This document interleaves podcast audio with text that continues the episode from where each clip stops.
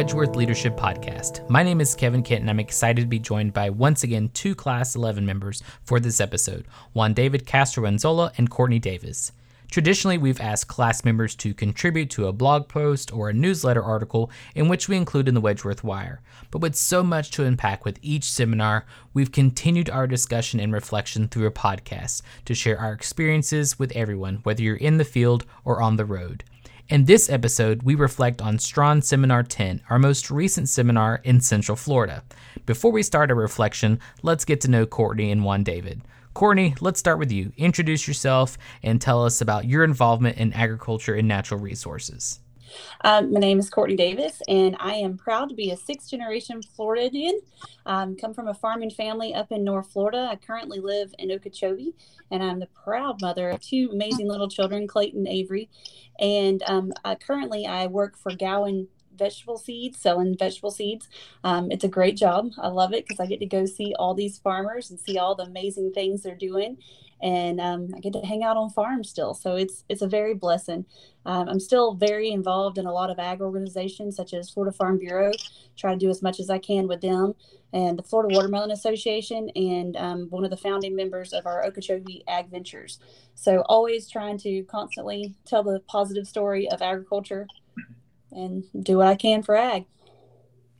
Awesome. Thank you, Courtney. Juan David, let's hear from you. Introduce yourself and tell us your involvement in agriculture and natural resources. Uh, my, my name is Juan David uh, Castro Anzola. Uh, I live in Orlando, Florida, and I have been working for PGIM Agricultural Investments since 2006. Uh, I currently work in our equity investment divisions as an investment vice president.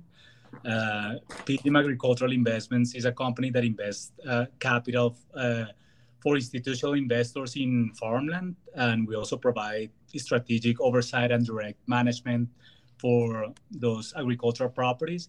And also, we have another line of business where we provide long term uh, capital and financing to agribusinesses uh, throughout the US. Awesome. Thank you. Well, we're going to get started with our reflection of our most recent seminar in Central Florida. Um, we started off in the Plant City Dover area um, and then went into uh, Lakeland um, spent a lot of time in um, Polk County and ended up uh, in the seminar there in Hardee County with a couple of stops there on that final day. We saw a lot and we heard from a, a very diverse group of speakers there.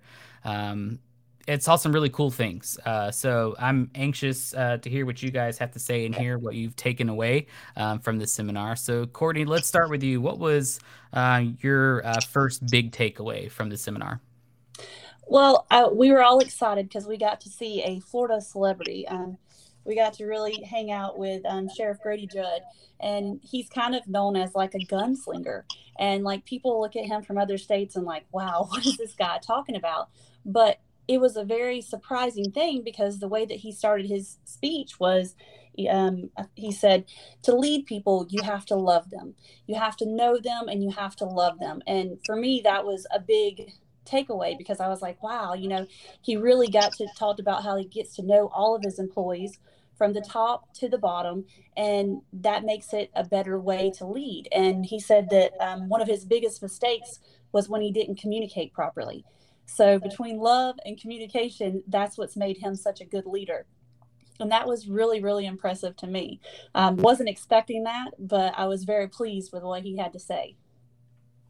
So. Yeah, yeah, definitely. Um, I've only ever uh, seen uh, Sheriff uh, Judd there in like some type of press conference.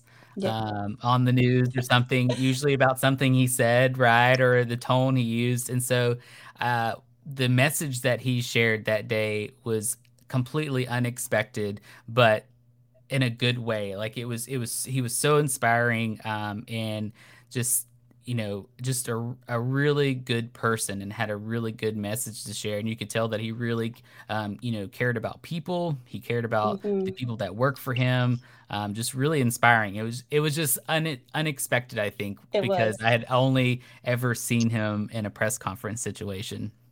Juan David, what was what was one of your big takeaways? Um, I think I, I want to stay with what uh, mentioned. I think um, this part of the conversation with Sheriff Judge was very, very powerful. I think one of the the other main points that he mentioned, in addition to uh, love the people that you lead, is that you gotta you have to care for the people that is is around your organization. You know the importance to to listen, to understand, and also to practice your principles. You just don't have to see those principles written down. If, if you don't practice them, they're worthless. And you have to practice those principles with the people that you have when you're leading an organization and also in your community.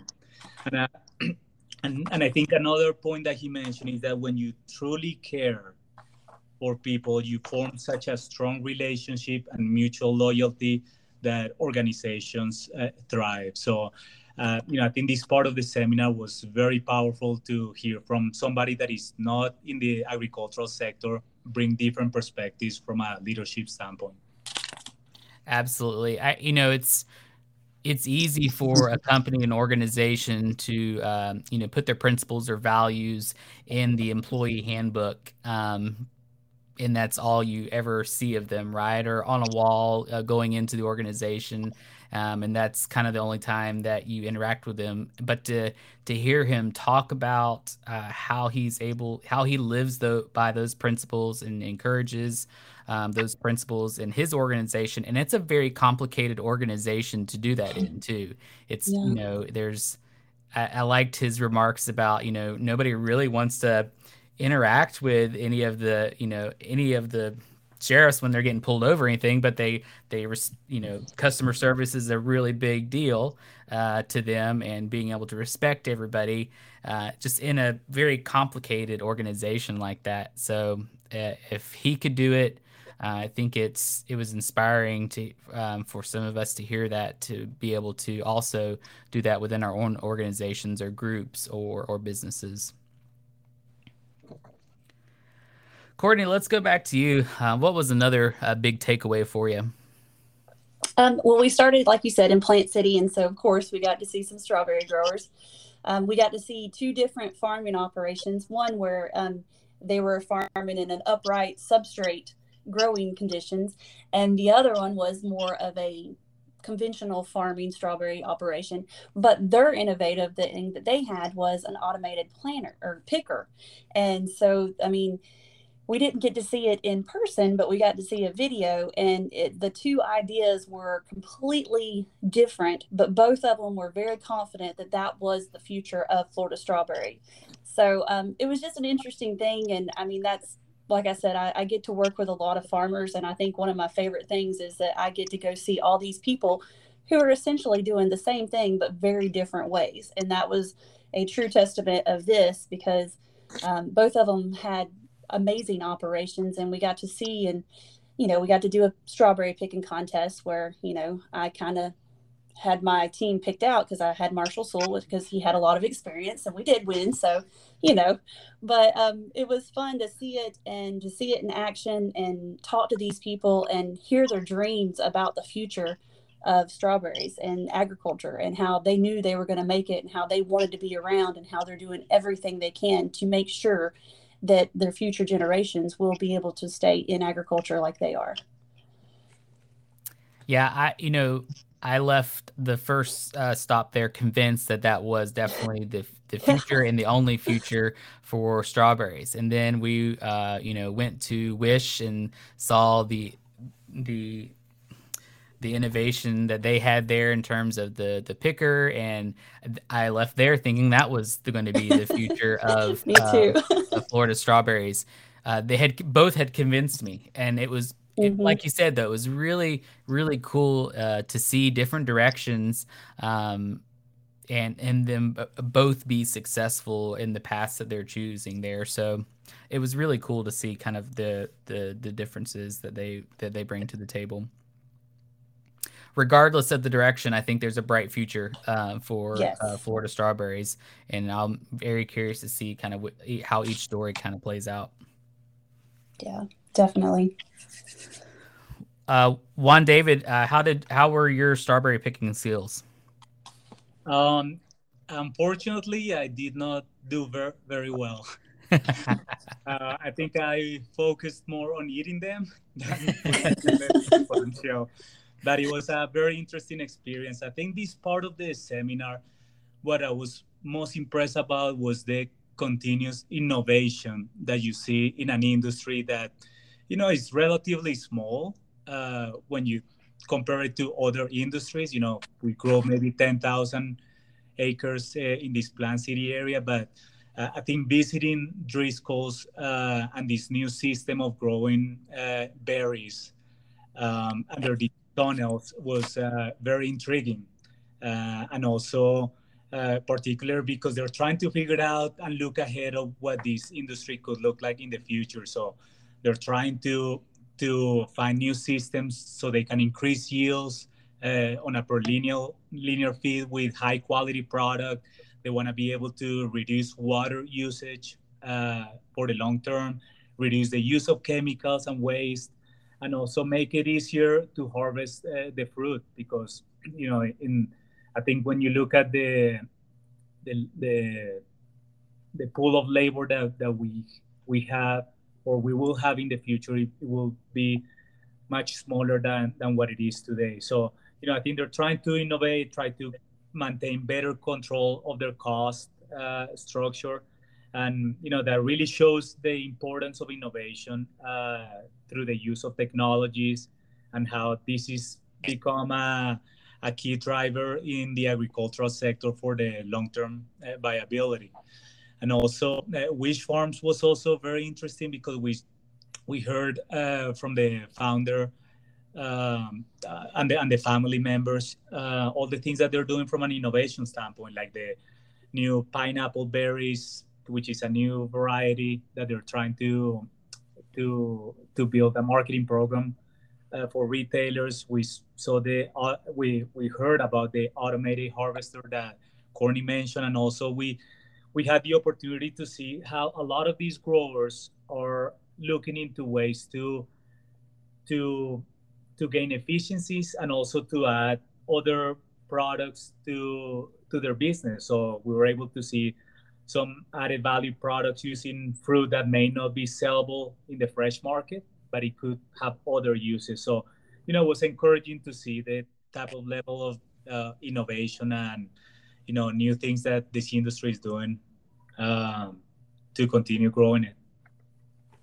It I find it I always find it encouraging and um, just really exciting to be able to to hear uh, from the individuals like we did, kind of look ahead and and um, almost think years down the road um, and and be able to you know prepare innovations now to address forecasting the issues that are going to either expand or become even more of an issue like labor or just look different you know in several years. I really appreciate hearing from individuals that can forecast um, and and think ahead uh, you know it's it's refreshing um, um, but also encouraging that somebody is thinking ahead and and I just I, I, I really appreciate those conversations. I'd love to like sit down and and talk to them more, just to think about how did they get to that point, um, and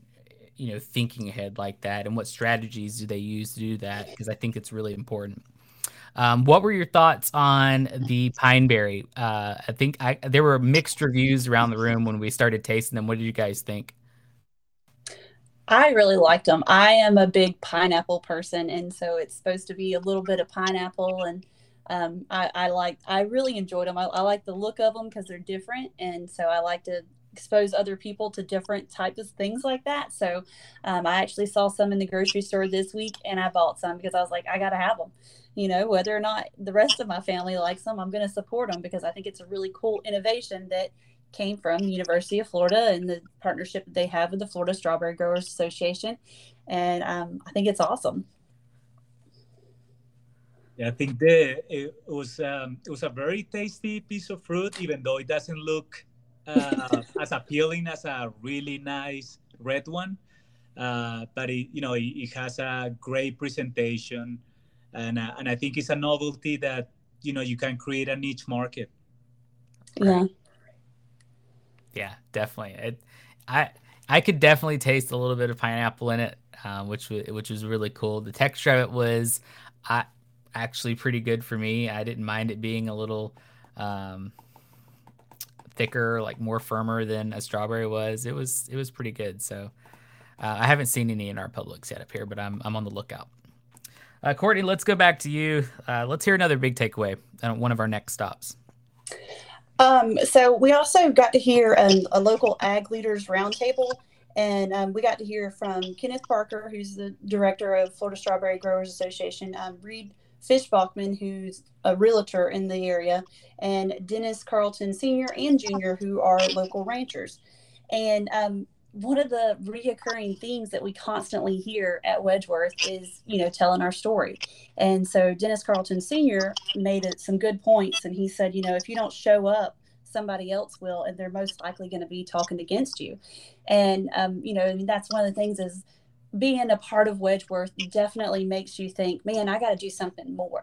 What else can I be doing? And so, I mean, I think that's one of the things is, you know, tell our story and figuring out ways that we can promote agriculture in a more positive way because it takes us all the way to the end of our trip where we were at Mosaic.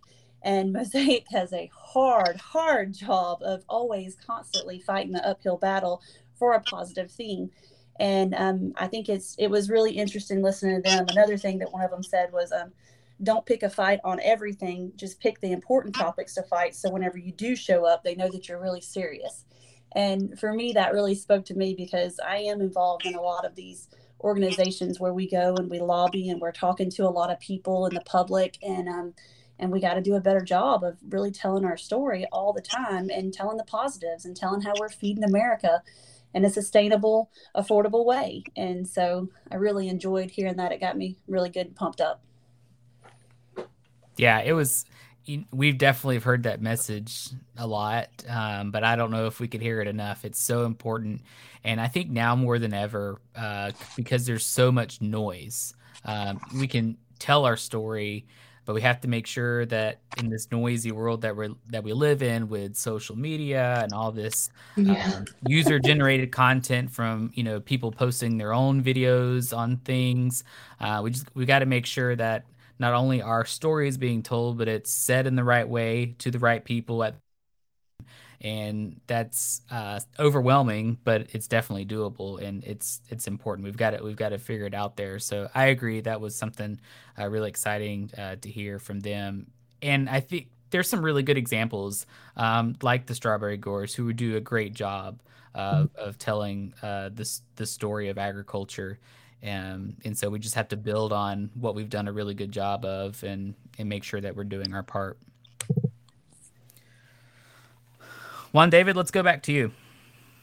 Um, I think two other speakers that were part of this program were uh, Florida Senate uh, uh, Wilton Simpson and also Representative uh, Lawrence McClure. And um, you know, I think they they mentioned the same points that uh, Courtney just alluded to a few minutes ago. Uh, the agricultural industry is an underrepresented sector, and it is important to be involved and bring a voice to the table if we want to have a viable ag industry. Uh, we have to tell and repeat the story of the agricultural sector and, and also the importance for those that don't uh, yet understand it. Uh, I think there is a lot of uh, information that is very misleading, uh, but I don't think a lot of people realize all the hard work that a lot of the growers in this state uh, have to do day after day, 365 days a year to bring high quality, healthy, tasty, and safe products uh, to our community. So it is important to uh, to get involved with a lot of different organizations uh, and to be able to support the industry uh, altogether. Yeah, absolutely.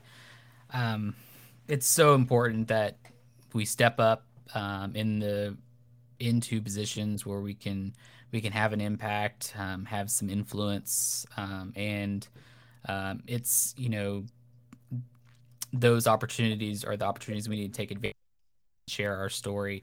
And so we were really grateful to hear from from them and kind of hear their perspective. Um, and you know, they get it; they understand um, um, agriculture and natural resources, and it's exciting that they're uh, they're part of that. So, Courtney, let's let's go back to you. Um, so while we were in Lake Wales we got to visit with um, some of the citrus growers as well. We got to see um, the citrus under a protective cover project, which was really interesting. Um, I, I, actually had a greenhouse background, so I kind of know a little bit about growing under some kind of protected um, cover, and it was it was really interesting to see how they've modified. I mean, not only are they now putting a netting over the entire grove, not just the little ones over the individual trees, but the entire grove had a protective thick net on it so it could try to keep out bugs um, to protect against greening they had to search out new varieties that would work because inside of it it is a little bit warmer temperature. And so just thinking ahead like that and then we got to have a panel and listen to some of those guys and, and just um, how much greening has devastated our citrus industry has been really crazy because that's what I mean everybody thinks of our Florida orange industry and what a big industry it is and it's slowly slipping away from us because of the different things that are brought in from other countries and we can't control them now. So um, I, it was really thought provoking as far as that because it's it's an industry that's slipping away from us very quickly and we got to find solutions for it. And it sounds like just like with the strawberry growers they're looking for ways to make sure that they can keep that industry alive right uh, you know i think from a strawberry perspective, when we saw the different approaches to um, producing strawberries, it was very much on a proactive um, way of doing that. Whereas on when we got to citrus, it was reactive, and it was mm-hmm. it was sad, really, to to know that uh, of Florida's history in the citrus industry, and to and to know that we're at that point now where we we have to find solutions now, or you know there's not going to be a future in that industry. And that's and that's really sad knowing um, the history um, and that's what Florida is known for. So um, but it was neat to see uh, you know opportunities um, you know we're exploring all opportunities you know it seems like everybody's all in in terms of uh, research and you know we have some of the best working on it so it was uh, it was good to hear that that that was the case Absolutely. Juan David, back to you.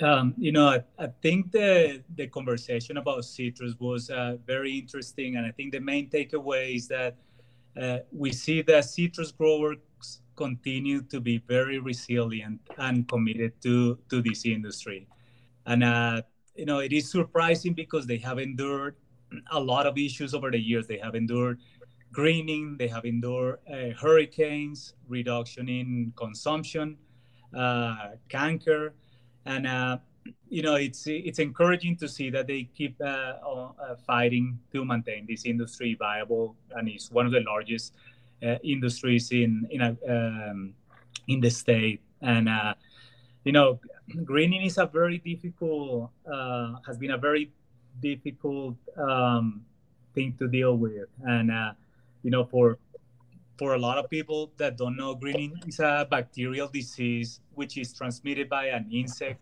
uh, or a psyllid.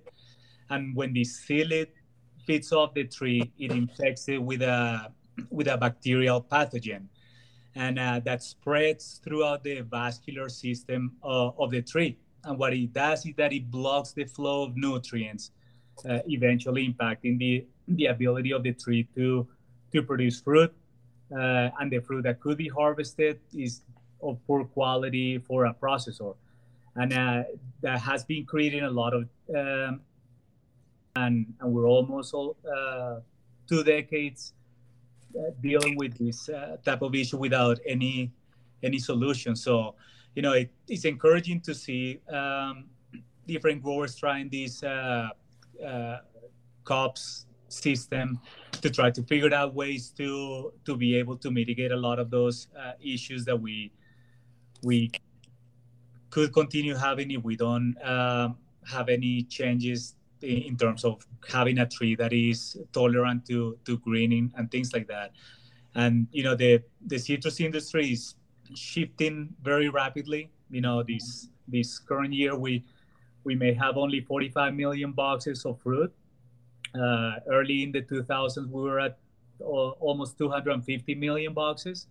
So if you know we're only 20% of what we produced, you know, er, uh, in the early 2000s, and it's almost the same amount of boxes that we we produced in the 1940s.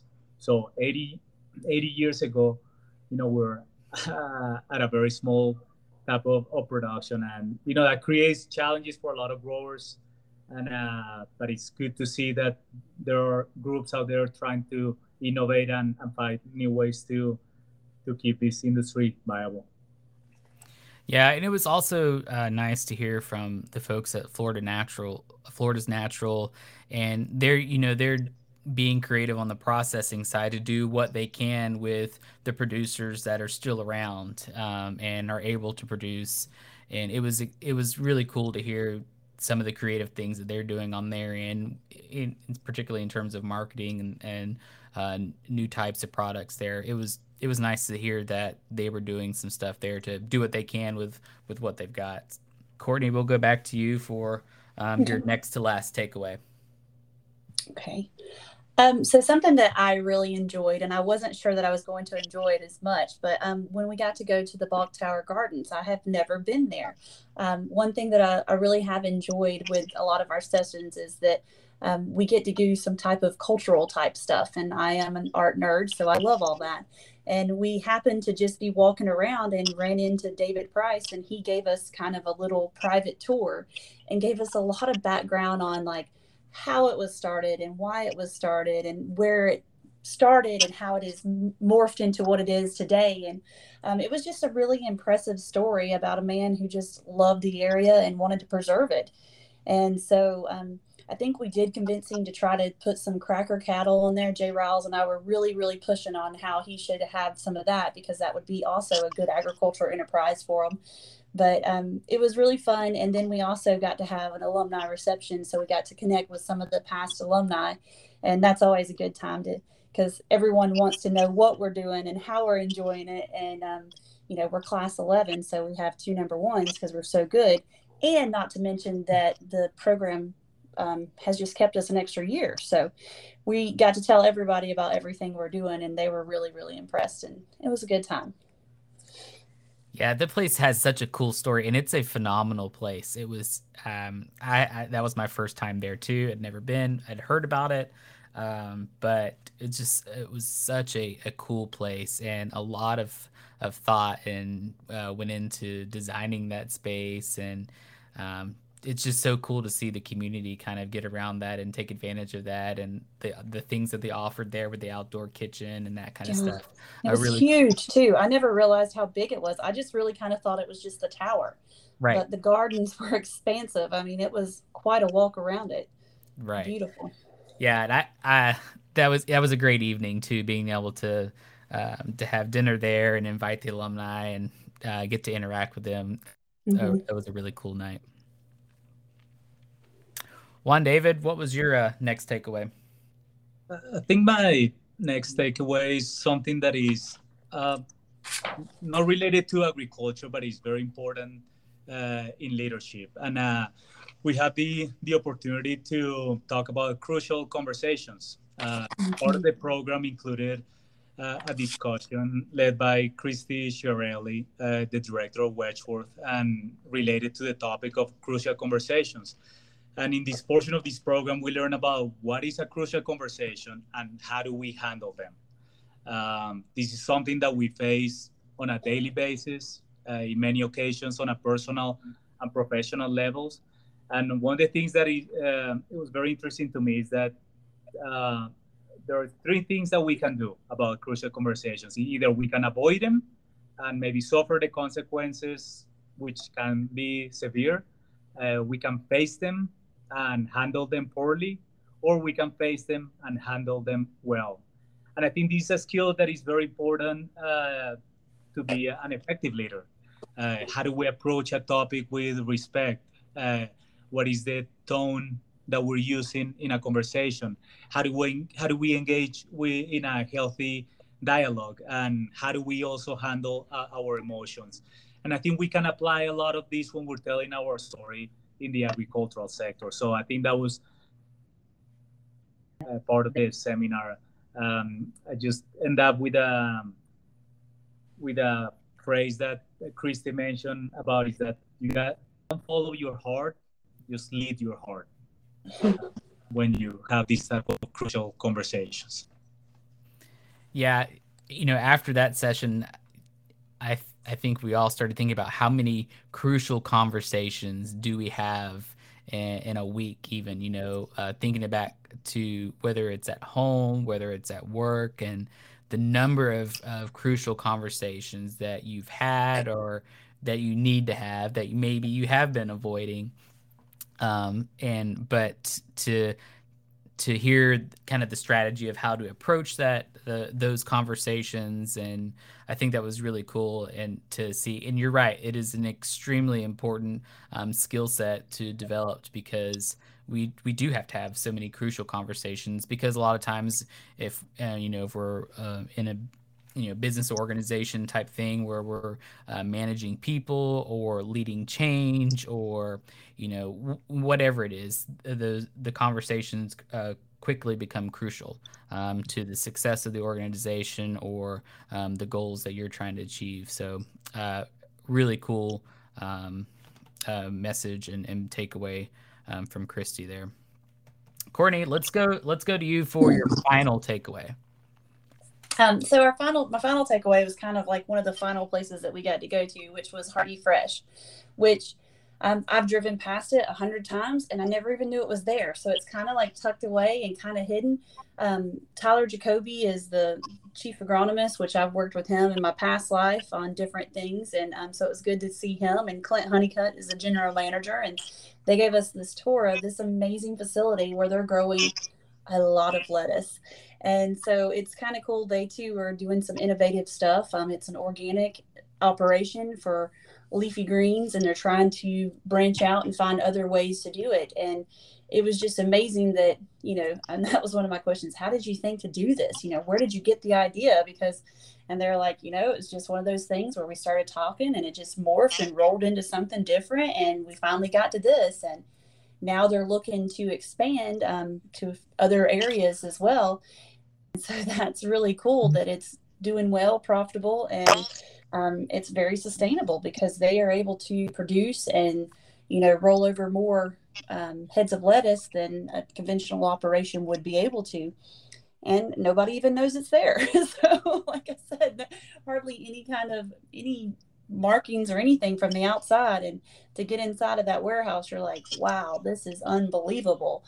And um, it was really really interesting yeah, when we first walked through the door to go in, I, I mean, it was just incredible um, to mm-hmm. see the scale and the magnitude of you know what they were producing there, and to think like who would have ever thought this, all of this would have been in this in this building, right? I had really had no expectations um, when we yeah. pulled up and parked of what we were about to see, um, but to see what they're doing at the scale um, and their approach uh, was was fascinating um, and to know that they're expanding and, and trying that it was it was really cool to see what they were doing and what they were uh, providing to the community too like they were yes you know being able to talk to some of the employees there and the jobs that they were able to offer um, to recent grads or um, mm-hmm. you know that you know to the community there that was that was really cool for me.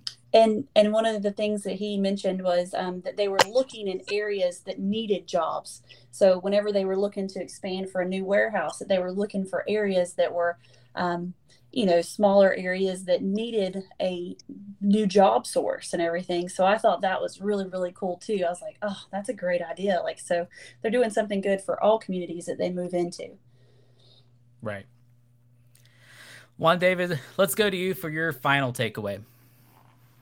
Um, I, I think uh, Hardy Fresh was also very interesting, and, and I think our group was very fortunate to tour one of the, I think, one of the first vertical organic farm operations in the state. And you know, I think this concept is taking a front seat in the produce industry uh, because it's got so many uh, advantages. Uh, you know, the company is growing uh, with precision systems to control water, nutrition usage, reduce waste, uh, from a food safety, which has become pivotal in today's produce industry, is absolutely uh, unique, especially with some of the recalls that growers have had to experience over the years, uh, especially in the lettuce industry. And you know, they're growing healthy, tasty products for customers that continue to worry about health. Uh, and also, uh, sustainability has become a, a, key factor in doing business today. And you know, they're definitely um, in the front seat again uh, in this type of business um, in, in everything that they're doing. Plus the the amount of technology that they're trying how to you know this is not perfect but they're they keep evolving and uh, trying to find new ways to make it better and more efficient uh, so it was very unique to see this uh, this business uh, in operation and i'm glad that they're expanding as well they mentioned they will be going to another states uh, so i think we, we look forward to to listening to to their story uh, in the future there were there was definitely a lot of risk involved um, with that yeah. operation, and it's definitely paid off for them. But I also think about the um, the the additional impacts it has had on the industry. And if there wasn't a technology that they needed a technology had to be developed or maybe it was a you know a combination of a couple different technologies coming together. And now that new technology is available for other growers or other situations in in the industry there. So you know not only the, the you know of, of, their business but the impact of their needs have created new opportunities um, um, for the industry. So really really cool. Uh, a lot of great stops. We saw a lot of different things and i think that was um, always one of the exciting things about a Wedgworth seminar is the diversity in people thoughts and um, places that we get to go to and see a special thanks to Courtney and Juan David for reflecting with us today and sharing their experiences from the Central Florida Seminar. Up next, we're headed to Miami and Homestead for our South Florida Seminar and we look forward to sharing those experiences with you as well.